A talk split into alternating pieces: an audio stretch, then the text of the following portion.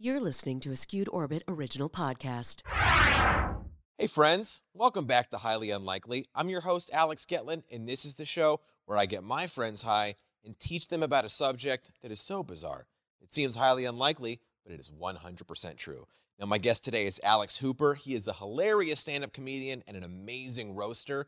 In fact, he was one of the featured performers on Comedy Central Roast Battle, and he's been on America's Got Talent roasting the celebrity judges like Terry Crews, Sofia Vergara, Howie Mandel, and a whole bunch more.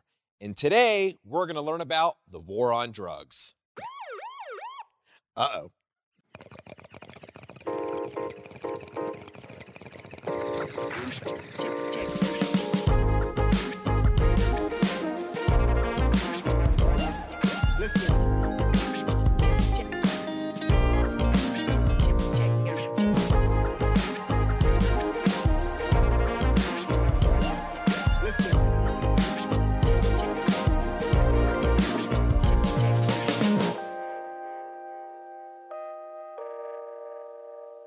Right, Alex. Well, first of all, thank you so much for being on the show today. It is such a pleasure It's to great be wherever we are.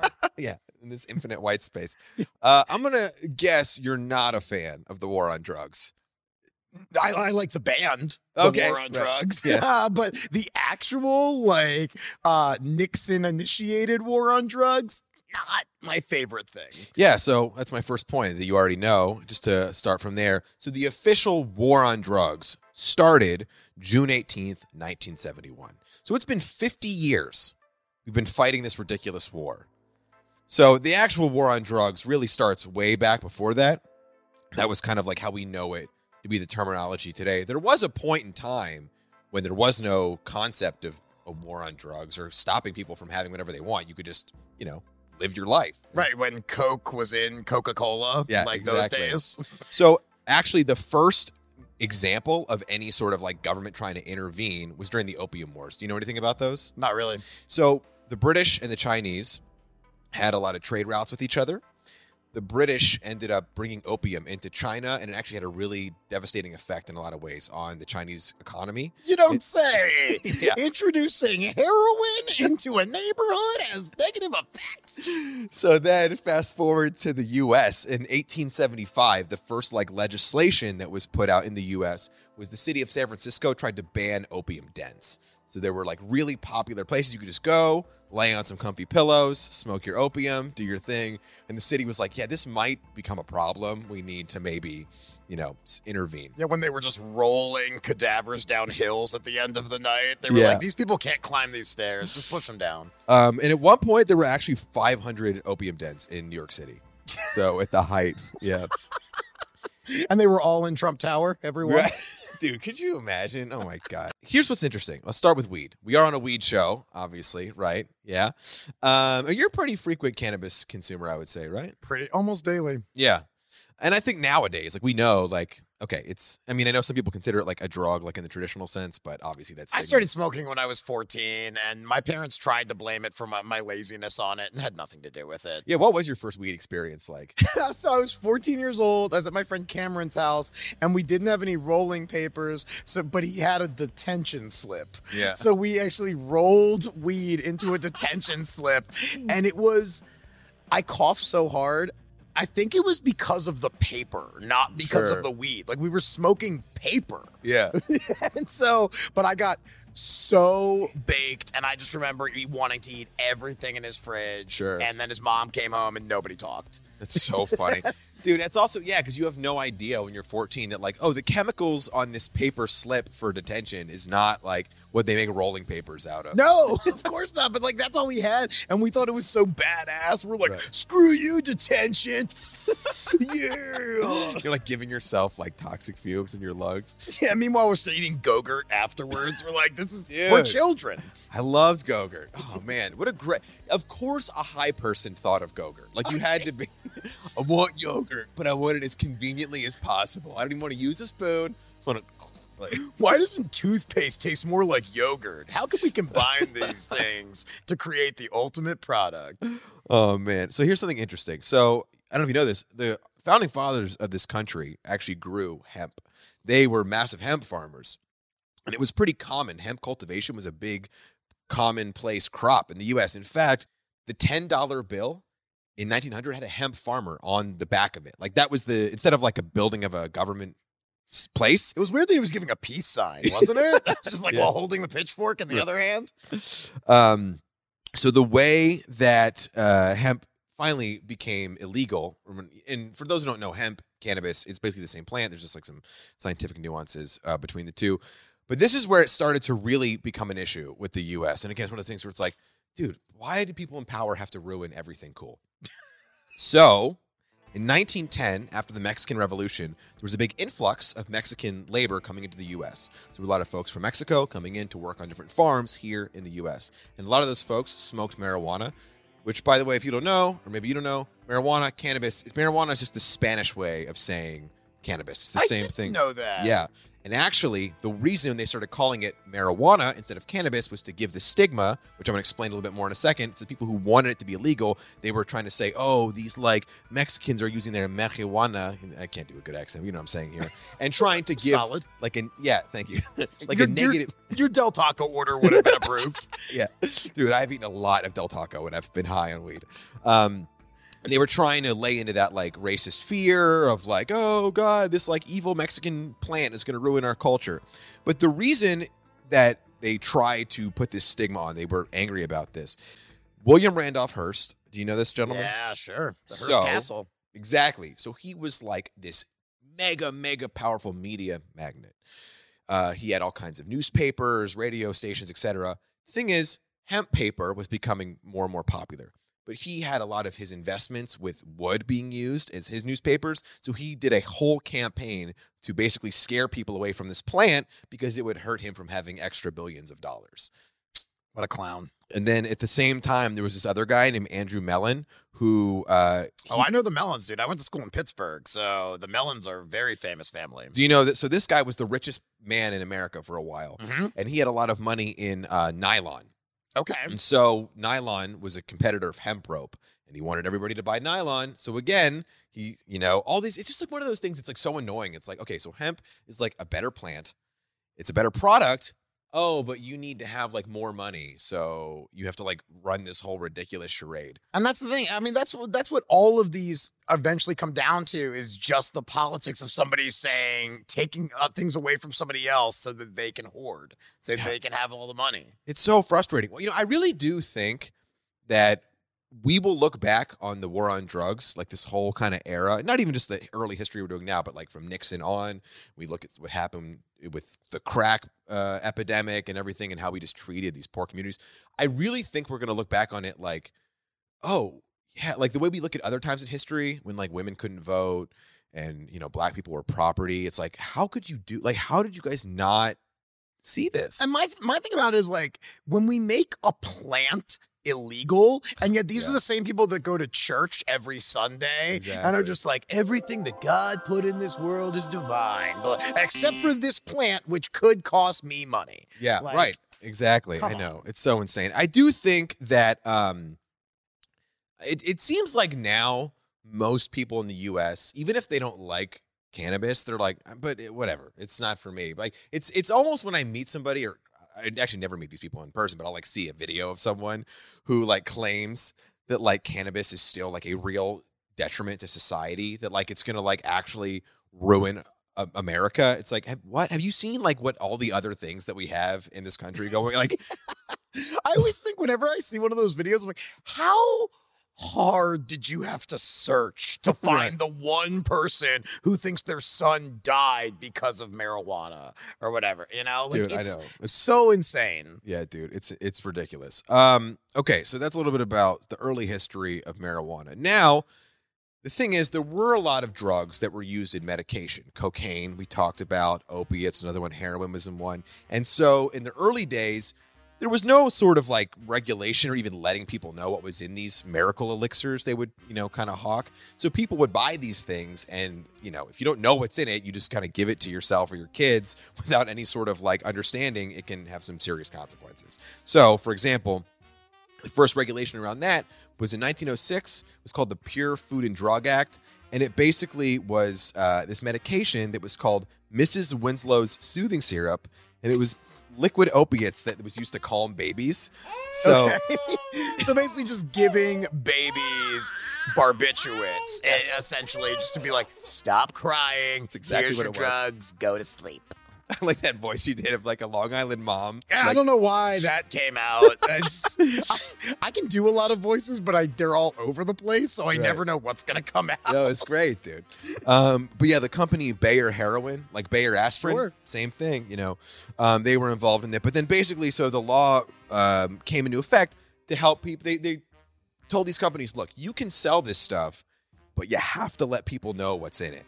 And so, which seems like obvious, but at the time, it was just like it'll put your baby to sleep. Just trust us. And there was no like it's it's I I forget that like oh that w- we had to like make that a thing at some point. Yeah, because you couldn't just go, well, it's my family's secret ingredient. That's exactly what they did. And meanwhile, there's like they're like taking raccoon poop and just squeezing it into a beverage. Yeah. just like, yeah, we should tell people this. So then once that happened, um, they basically uh, the the appeal for these you know baby barbiturates tapered off pretty quickly. Babituates. Babitu, I like it, but yeah, yours is better. I was trying to like, I was trying to riff on it, and it didn't work. Um, They're not all gonna be winners, man. It's okay. It happens. you know, we'll do what we can. But here's an interesting too, oh, interesting thing as well. Um, so cocaine was used uh, for medical purposes for a while, and then I think we were talking about this before. We were smoking how Coca Cola had cocaine in the soda, uh, which some folks know that. But do you know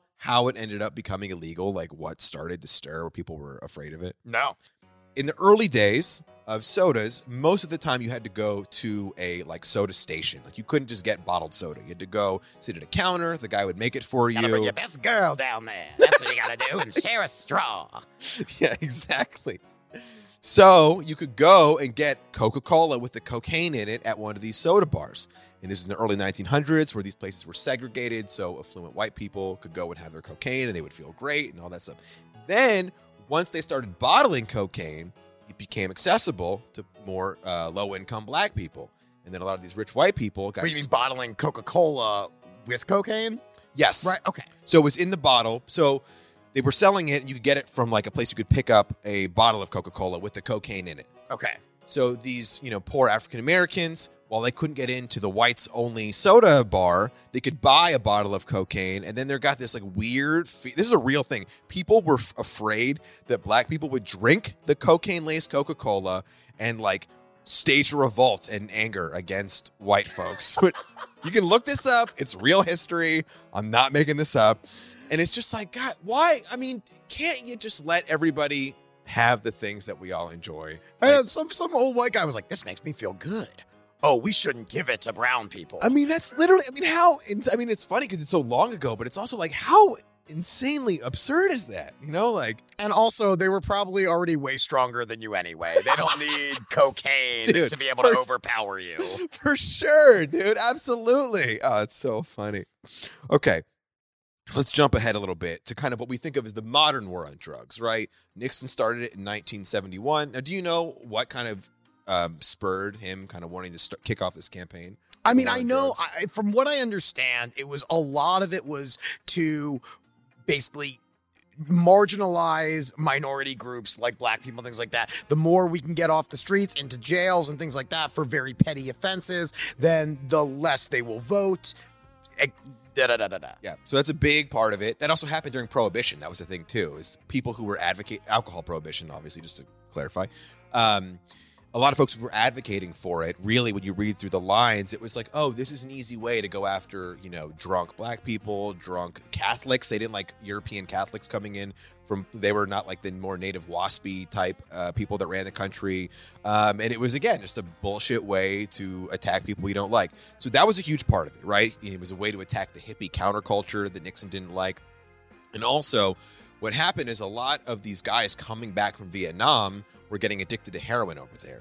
You know, it turns out you send a bunch of people into a war zone, especially a war that like we really didn't need to be in in the first place. Now, hang on a second. Let's not go there. No, we had to stop the spread of communism, Alex, because all right, anyway. so that was a thing. So these, you know, GIs are coming back terribly addicted to heroin, and then they kind of lumped this all together. And Nixon even said his like big thing was he said, "If we cannot destroy the drug menace in America, then it will surely in time destroy us." And I really think that's interesting that quote that he used because he was and really when you look at the history of the war on drugs, it's done like countless damage to so many people that have been hurt by it you know, unnecessarily. And it's like Nixon had, at least on paper, had this fear of drugs ruining so much of America. And it's like, oh, yeah, well, actually, the war on drugs did infinitely more damage Oh yeah. than the actual drugs could ever do. Yeah, I mean, like, I mean, people die of overdoses and things like that. Th- mistakes happen, things occur. That's Yeah. true. But like, when you take millions of people away from their families, from their freedoms, from their purpose for uh, and strip them of everything that, of, of value, Sure. Yeah, you're destroying so many more lives than the one person who was doing the drugs. Yeah, it's insane. I mean, the, the most absurd thing is that they, even to this day, although it's just a bit changing now, they're like, okay, well, we have this thing. We though it's what it effectively is is this massive demand for a substance you don't want or substances you don't want folks to be consuming, and your answer is to attack the supply chain. But the demand is what is the damage here. So instead of addressing the demand, you're going after the like. How is that not, um, you know, the most obvious? I mean, I guess. There's no money in rehab. Well, there you go. Right. Yeah, we're gonna get to that more in a second. you feel like you just jumped nine points ahead, Alex. Yeah. No, it's good. Yeah. Um, but just like as an example of like how this this is an example too of like how things just like they get momentum, they just grow out of control. Nixon's uh, first drug war budget was one hundred million dollars. If you had to guess what the annual budget for fighting the war on drugs is now, just when you factor in all the different elements, Dude, I'm gonna say 40 billion. you're very close. Fifty-one billion dollars. Damn. Some people estimate it, it could be as, as much of a trillion when you look at like all the various factors. So, for example, right, let's say a guy gets picked up for like low level crack dealing or possession, whatever. He goes to jail, loses his job. The people who depend on him now need more government services. The children lose a father in the home. They are so it's like this insane domino effect Right. you know but yeah so 100 million 50 years ago 51 billion a year a year that our tax dollars go you know i know it's kind of a serious subject too but i figure like one of the best ways we can sort of raise awareness is like make it an entertaining thing too Yeah, well, I mean, you went through the DARE program, right? oh yeah I mean, the DARE program has been proven time and time again to not work. I mean, I specifically remember in sixth grade a police officer saying, in your neighborhood, when you get to the school, you might be offered marijuana, cocaine, PCP. And I was like, I will? like, I'm like 11 years old. I'm like, who's giving me PCP? you're like where is this neighborhood how do i get there pcp yeah i will say that is the drug uh of all the like drugs i've heard of and and had some awareness of i don't think i've ever seen it or even known I anyone wouldn't even know where to get it. Yeah. Like, and I know where to get everything, uh, allegedly. Uh, but like, um, if someone asked me, like, you, you, I would, I would be like, how did you find me? yeah Wait, dude. on, let's talk about you for a second. Right. That you want PCP. Yeah, what does PC? I think it's supposed to be like some insane amphetamine, right? Oh Or- yeah, it's it is the invincibility drug. Like that's whenever you see a video of like a naked person trying to fight a cop and they're in the middle of the street and they're bloody and there's a sword sticking out of their leg, but they're Yeah. just walking fine. That's PCP. Oh my god, dude. Like you don't know what's you're so distorted from reality that you have no idea what's happening. Yeah, there's definitely like to me, there's like the fun drugs, you know, like weed, obviously, mushrooms, acid's a pretty fun I only do the fun ones, yeah. Yeah. And then there's like PCP and like I don't know, like the real heavy painkillers seem like kind of a bummer. Dude, you know? meth, heroin, crack, PCP, anything, any opiate that comes from a laboratory of some kind. Like I always say, I like my drugs made the old fashioned way by a hippie wearing overalls, swirling chemicals in a bathtub with a broom. That's who I trust. There you go, Don't dude. put me in some laboratory that looks like this, Yeah. pumping out medication. You do look like an acid trip right now. Like, I mean, Yeah, for people only listening to the audio version, uh, like Alex Hooper, Google him right now and you'll see. I mean, this watches America's Got Talent clips and you'll see like a typical Alex Hooper outfit, but he's got these like neon disco ball colored green blue boots and then a neon pink, black, and yellow furry like Chewbacca coat. Yep. And then these awesome like pink purple sunglasses that it kind of remember Nickelodeon the green slime that would splat. It yeah, looks kind of like exactly that. what these look like. Dude, yeah. I love it, man. It's so great. Um, okay, so one other thing that is really like crazy to consider, but it's it just really puts in perspective like what what end the war. End the war on drugs, guys. If that could happen in my lifetime, I would be so happy. If somebody watched my silly weed show and they're like, "Hey man, you know, you helped us learn like a little bit more about the war on drugs." If that- you fail for 50 years straight, Yeah. understand that you failed. Like no company that was losing money for 50 years would continue being a company. So not only have they failed, I'm gonna find this because this is such an important stat that I learned that it's like, dude, that there's no way, like on that note, there's no way that anybody could fail for this long and still be successful. So check this out. As far as like the DEA, right? That's the Drug Enforcement Agency. If anybody doesn't know, they were formed in 1973 and they have an annual budget of about two billion dollars. Okay, so they get so just them is two billion just for that one organization. Now, in 2005, the DEA seized 1.4 billion dollars in drug-related assets, and then 477 million dollars worth of drugs. Okay. That's how much they seized. Now, the White House Office of Drug Control Policy estimated that yearly the total amount of drugs in the U.S. sold is $64 billion worth. So that means the DEA has less than a 1% success rate at removing drugs off the street.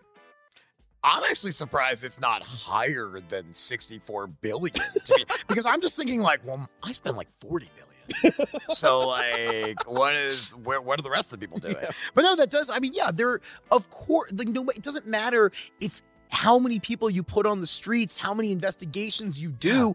Drugs are gonna be there no matter what. Yeah, dude. You just you It's so insane. But it's like, to me, it's like after 50 years, even after 10 years, they wouldn't be like, okay, so we're only getting not even 1% of the drugs off the market. Why are we $2 billion a year? Like, what company would function that way? Yeah. So insane. And I'm a big proponent of just free choice. Like, let people do what they want to do with their bodies. Totally. In the same way I feel about prostitution, about even like self euthanasia and Sure. things like that. Yeah, like, yeah, if you if you're 78 years old, you lived a great life, and now you're dying, but you're not dying fast enough for you. Yeah. pff, Hell yeah, man! Take those Bay babiturates and go to town.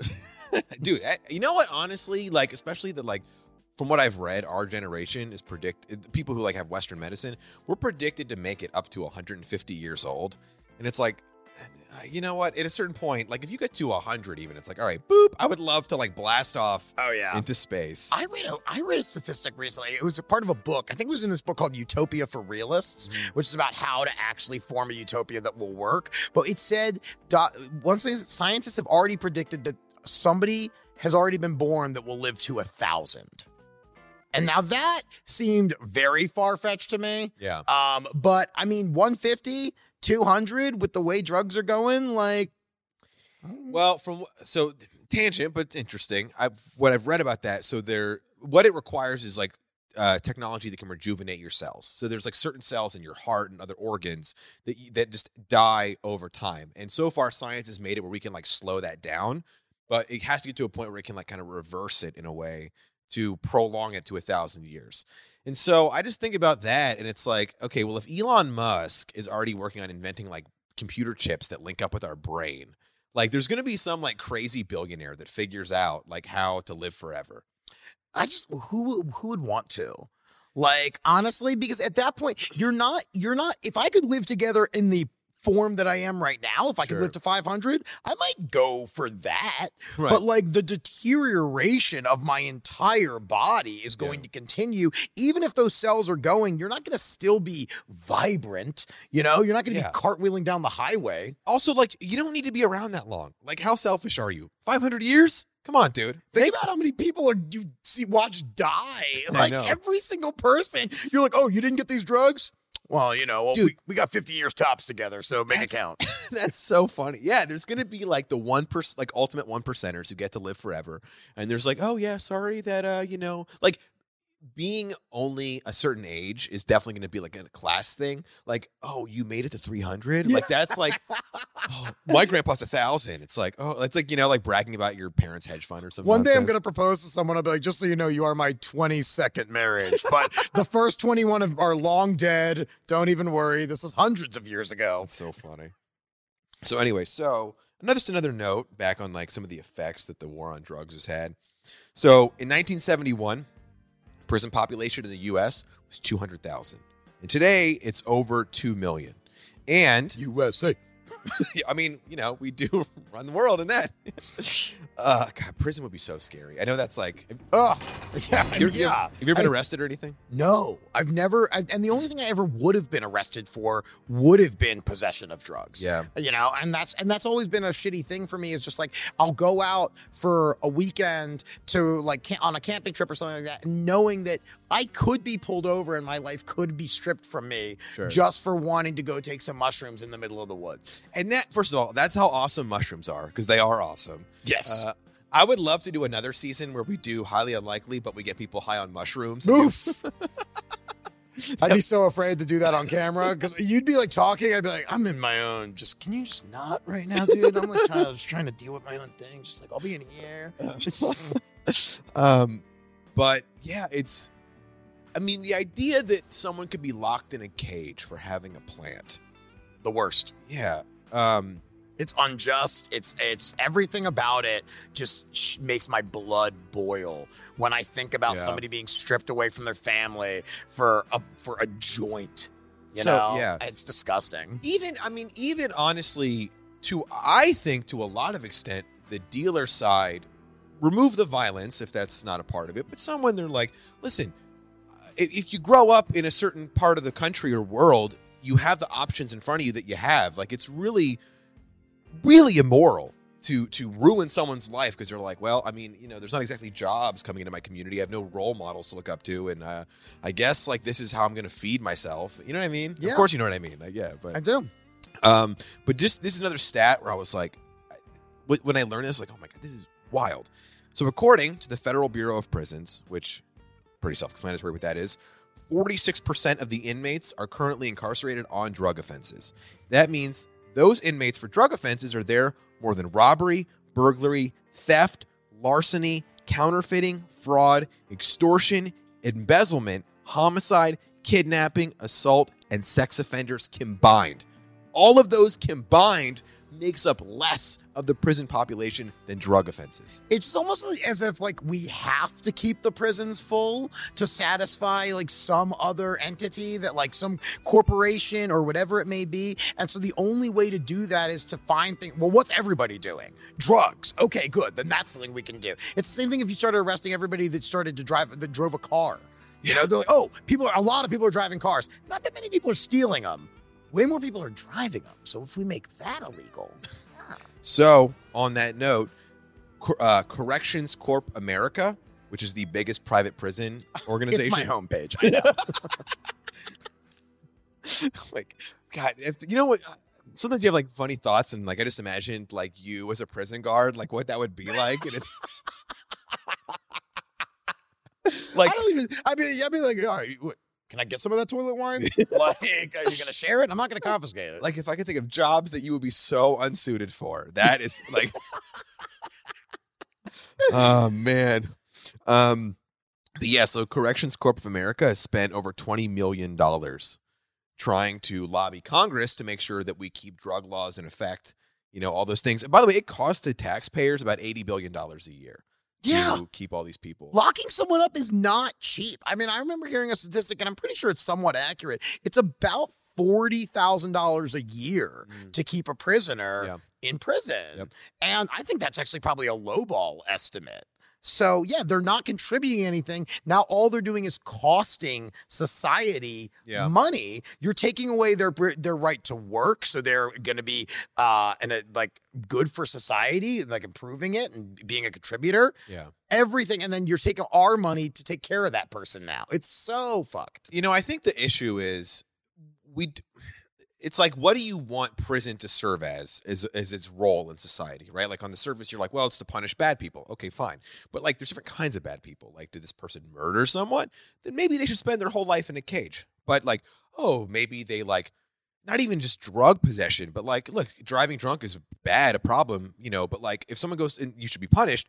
But if someone goes to jail for for drunk driving, fair but let's set them up so they don't make more mistakes when they get out. How about we teach them some life skills? Maybe they can learn how to you know, work a job, learn a trade skill. How about some coping mechanisms? How about some emotional intelligence training? You know, we don't do any of that. We just say, all right, figure it out. Yeah. And then, of, of course, like, you know, then they can't get jobs in the real world because as soon as they see a felony conviction on there, they're just like, oh, I'm sorry, sir, but uh, In and Out doesn't take your kind. I feel like you should have to be drunk to work at In and Out. you know? I mean, honestly, that safety pin is so big. Like, it's huge. yeah. I love it's so funny. I do love In and Out, but um, yeah. So, other than the private prison organi- uh, industry, there's actually a few other fact organizations, um, conglomerates, if you will, who are really in favor of keeping this drug war going. Almost like they're the only people who've been exclusively funding these campaigns to lobby Congress to really keep the drug industry uh, or to, to keep drugs illegal and keep their industries afloat. So the alcohol industry is a huge one. Makes sense, right? You know, if more drugs are available, people drink less, which also like is good. Like, I mean, you know, I'll drink from time to time, but I smoke way more weed than I drink, and it's like I have you know various friends who are in law enforcement. They're always like, yeah, I've never shown up to someone's house like when they're high on weed and they've like hit their wife. It's always like No. booze or something else, you know.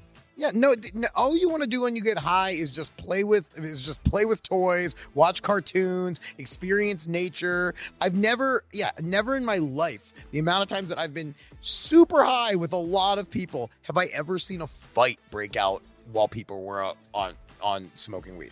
But the two that I thought was like those are kind of obvious to me: the private prisons and the alcohol industry. The two that I was like, wow, I never considered that is the drug testing organizations. So these companies who make hundreds of millions of dollars off drug testing, they're like, we need to keep these drugs illegal because now there is some you know good involved in those organizations, but like on whole though.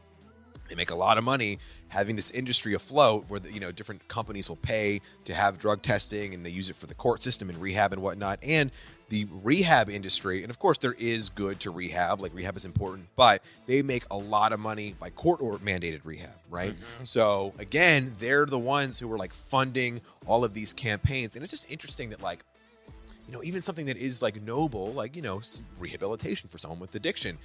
Oh, but then it's like when insane profits get involved, then, you know, it starts to get in this gray area. I think that happens to a lot of companies is they start off on a mission to really do good and be a productive corporation in our society but if suddenly when you watch your profits go down get stripped by millions because of certain things you're like wait a minute wait a minute wait a minute i got all these employees to take care of i have two houses i gotta Right. wait wait what do i need to do oh yeah people shouldn't be doing drugs that's not good you know Yeah, it's interesting too. I do wonder, like, you know, now there's such this infrastructure um, of, I mean, the, the war on drugs has turned Mexico into like a narco state. I mean, I've listened to so many, uh, you know, interviews with like experts in the field who's like, we have done so much damage to that country by making this war on drugs because we've made these cartels more powerful than their own government. and so I wonder, like, that infrastructure is there. If we do decriminalize drugs, like what happens? Like, you know, that's such another fallout we have to prepare for because it's not like these massive criminal organizations are just like, all right, well, I guess we can't sell drugs anymore. And like, you know, I mean, like it's just like even more damage that we have to like watch out for. Um, Yeah, that part that one's really tough because I uh, there would obviously be like kingpins that rise up, but also if the government like what they're doing with weed and they just take control of Sure. the industry, there's positives and negatives to that obviously, like but in the end just control Yeah. what you're able to sell in your product and then take it away like honestly dude you, do you remember like our children will never know what it's like to show up to a sketchy parking lot at 11 p.m on a friday night to meet up with rico if Right, you, yeah. who you've never met in your life and then you're just hoping that he, this guy climbs into your car and doesn't take your goddamn money Yeah, and then he just gives you a bag of, of GI Joe toys and ferns, and you smoke that, and you're like, "Thank God I'm not dead." Right. yeah, and it's like also like what other industry would like you have to like like let's say the person's delivering it to you, and then they're like, oh, is it cool if I like hang out and have some of this with you? Can you imagine if like the Geek Squad like comes to fix your internet? Right. Like, just so you know, though, I got to write a proposal, so just Yeah. give me like two hours in your house. Yeah. Thanks. Uh, like, It's like okay. I mean, I don't know anybody else who could sell me this. So I'll say yes, but it's really annoying annoying. Dude, no joke. One time I went to go buy weed from someone I'd never bought from before, and they were like, Yeah, just come over to my house. Um, I was 17, so a senior in high school, and I showed up to this person's house with my friend. They were watching cops, and on cops, they were showing a raid of a suspected drug dealer's home. Yeah. I've never been more uncomfortable in my fucking life. I'm sitting here watching this guy, watching cops bust down a door to a suspected drug dealer. Meanwhile, I'm looking at a suspected drug dealer, hoping like, is this my future? Am I? Should I be watching this? Imagine if it was live and you say, "Oh, it's me!" Ah! no. Get me out. Um, so let's talk about cocaine a little bit. So, You want to talk about cocaine, man? Because I got ideas, man. uh, dude, you know what's really funny is that like the the attitude around cocaine when crack was invented, from like our government's take on it, like it just shows again like the hypocrisy and like the wild double standards they have. Yeah, because they were doing cocaine. Meanwhile, they were looking down on the people who were doing crack. Exactly. So, well, cocaine originally before crack was invented and it was just cocaine, it was seen as like a rich person's drug. And it was glamorized in movies like Scarface. And it was kind of this idea of like, you got to be wealthy to do it. And it's like a party drug. And so it didn't have that stigma like, oh, that's a poor person's drug. And then when crack was discovered and people figured out, oh, you can take, you know, freebase cocaine, smoke it, and it's a really cheap form, then it became accessible to lower income people. And then, of course, as with everything, you know, the stigma is like, oh, gross, like poor people are doing it. And unfortunately, it created this like incredibly powerful drug culture around the dealers. Um, selling it. But from 1982 to 1984, the amount of cocaine coming into the U- the US increased by 50%. Now, here's another thing. At the same time, Ronald Reagan was our president, and I don't know if you know this, but our government. What do you know about what happened in Nicaragua with the Reagan administration and the um, anti? So Sandinista was the communist leader of Nicaragua. Okay. So we had had our government of Nicaragua that like the U.S. put into power. They got overthrown. The Communist Party took over. America didn't like that, so the CIA started funding these um, Contras was what they were called. They were like anti-communist rebels. And we were funding them, we were giving them weapons. We were like, yeah, you can, you know, fight this war against communism for us.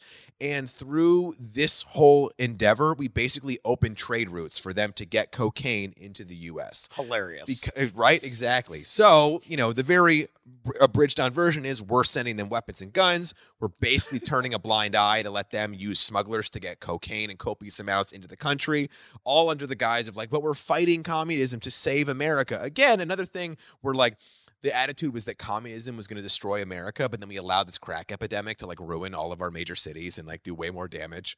Yep.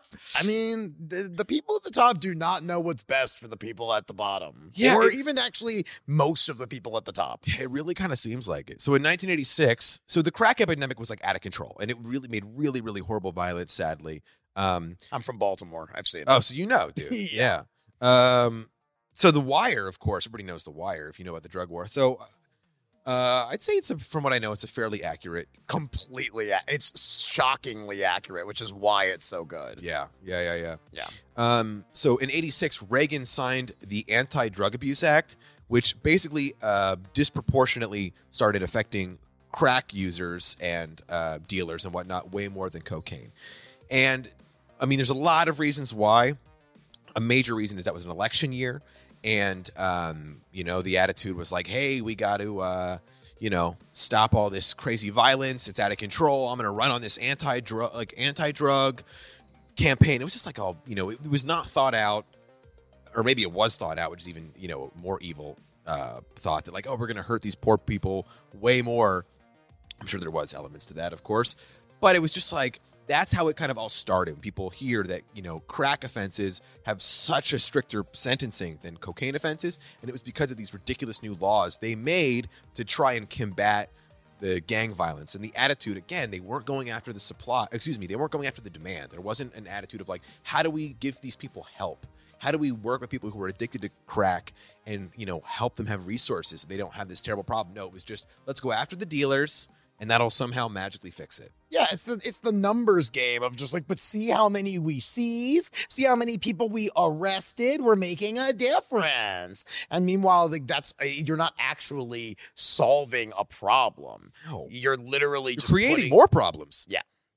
So on that note of like we got to show how much of a difference we're making. So George H.W. Bush, the crack epidemic is still terrible when he's in office. So through his DEA, they want to do something like very uh, like a big gesture for television to show they're fighting the war on drugs. So one of the DEA undercover agents sets up a drug buy in front of the White House. So he calls one of his crack dealer connects. And he's like, "Hey, I want to buy some crack. Can you meet me at the White House?" And per this undercover, this is real. It's hundred percent real. Hundred percent real. Per this own DEA agent's like interview, he said the dealer didn't even know how to find the White House. He was just like, "I've never been to that part of the city. What do you? Okay, fine." And um, that's relevant because then so he does the buy, the guy gets arrested, and then George Bush, uh, to try and show how terrible the, it's gotten, he's like, "This was sold in front of the." He's holding up a bag of, of crack cocaine on camera. This was sold in front of the White House. That's how bad it's gotten. People are openly dealing crack in front of the White House. And it's like, yeah, but the guy didn't even know how to get there. Like, you guys made this happen. I can't believe George H.W. was able to hold a bag of crack and not just start smoking it. like, I mean, the temptation there. He must have really done a deep meditation before he went out for that So one. So funny, dude. Yeah. Um, have you uh, heard about what the CIA did with LSD and MK Ultra? Oh, sure. Oh, Yeah. I know all about those. I've watched a ton of documentaries about those experiments. you seem like you would be that. You're dressed for the experiment. I just think like I, I I do think every like I think a great way to do acid is in a dark room where you just let your brain take over. And it's not always the way you should do it, but if you're an experienced LSD per like user who understands what it's going to do to you, you can have some genuinely huge breakthroughs and amazing experiences by just letting your brain by taking away all stimulants and letting your brain do the work. However, if you don't know that you've been given acid and you're thrown into a room that looks similar to this, and then they're just talking to you like, "What are you feeling right now?" oh my You're like, you're, uh, uh, uh, I can't even imagine. Yeah, there's actually a book. There's a lot of uh, theories that um, Charlie Manson, the serial killer and cult leader, was one of the people who was experimented on by the CIA with this, uh, you know, MK Ultra LSD. And they were testing it, by the way, because they wanted to see if they could use it as like a truth serum to interrogate people. And they think that might have made him go crazy because of all these. cr- Not that LSD will make you a serial killer, but like, um, as far as I know, you know. But uh, I can tell you, it doesn't. yeah. Um, but just like it, you know, again, like the government like was just like eh, rolling the dice and like had this, you know, insane thing happen. But I do think that's an interesting point. I didn't consider that. That like, yeah, if you know you're on psychedelics, it's usually pretty awesome. But if you don't know you're on it and you have no awareness of what they do, dude, I'm just thinking about all the times I've done mushrooms. If somebody like mushroom mushroom dosed me and I didn't know, oof. Yeah, like I think like I, I would I would know I would start to feel the effects like and I'd be like okay I feel like I'm starting to trip but if you had never done that before you're literally being poisoned Yeah. like you're just taking a mild amount of poison so you would think you were just getting very sick there might be a bacteria flowing through you but then as soon as like the real like visualizations and all that start what else are you supposed to think except that you've gone psychotic Yeah. All right, guys, before we wrap up this episode, I want to take a second and thank our friends over at Stash Monkey. If you've got a stash you're looking to store safely and responsibly, Stash Monkey's got you covered. Stash Monkey is a combination locking, smell proof stash box that you can use to store cannabis, prescriptions, or really just about anything you want to store safely.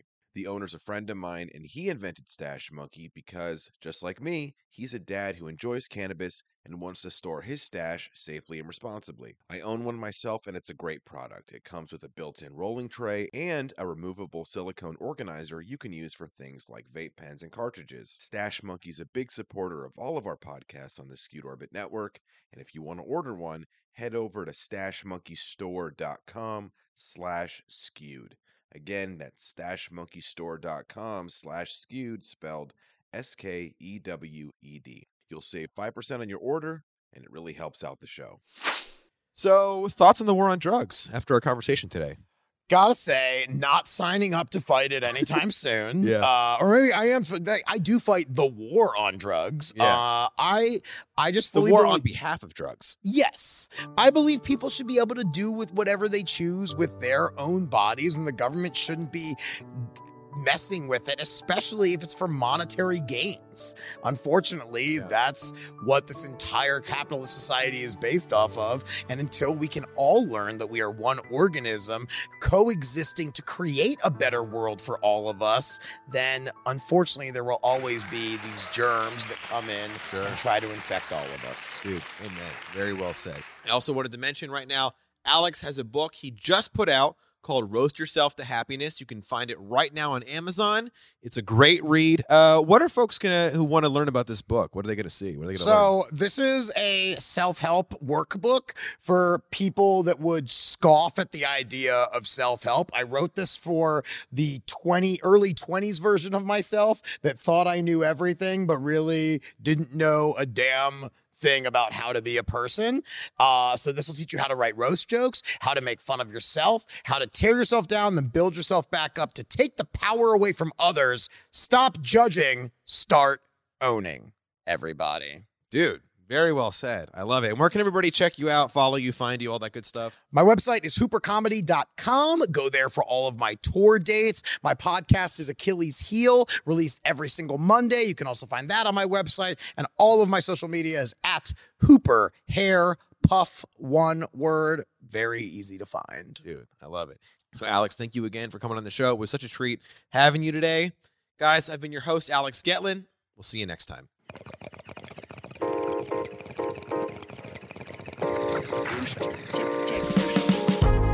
Thank you again for checking out Highly Unlikely. Seriously, this is my favorite project I've done so far. So if you have a second, please leave us a review and a rating on Apple Podcasts, Spotify, and anywhere else you listen. And if you really want to help us grow the show, pick your favorite episode and send it to a friend. Follow us on Instagram at Highly Unlikely Show for lots of bonus content. And if you like this show, check out this other hilarious podcast from some friends of ours. Are you an old soul, a 90s kid, obsessed with the 80s? Or do you just have no clue what anyone over 40 is ever talking about? Invade the Decade has you covered. Invade the Decade is a weekly comedy podcast where millennial comics Avery, Brian, and Macy travel to a random month from history and review the most popular music, television, and movies to see if the past really was as great as boomers say it is. Like this song is playing right now. Is it good? I don't know. I can't figure it out. Head on over to invadethedecade.com to subscribe on your podcast app of choice.